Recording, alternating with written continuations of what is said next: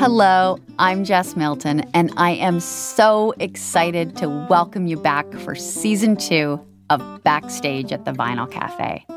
Each week, we'll have two Dave and Morley stories.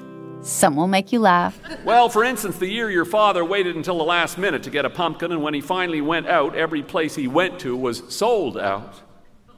Sam turned to Tommy and said, He came home with a watermelon. And he spray painted the watermelon orange, said Morley. Some will make you think. It is the tug of beauty. The awareness that there are things in the world that move us music and poetry, paint perfectly rendered, a building well done, big blue skies and big blue moons.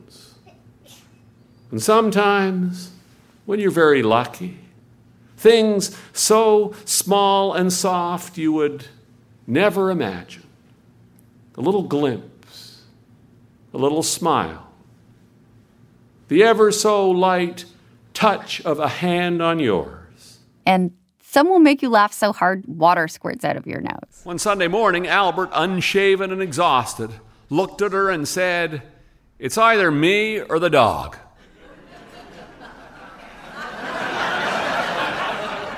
Dorothy felt a great sense of freedom wash over her. All that and more, including a little surprise for you right out of the gate, something you have to listen carefully for. So join us every Friday for season two of Backstage at the Vinyl Cafe, launching September 8th. Subscribe for free wherever you get your podcasts.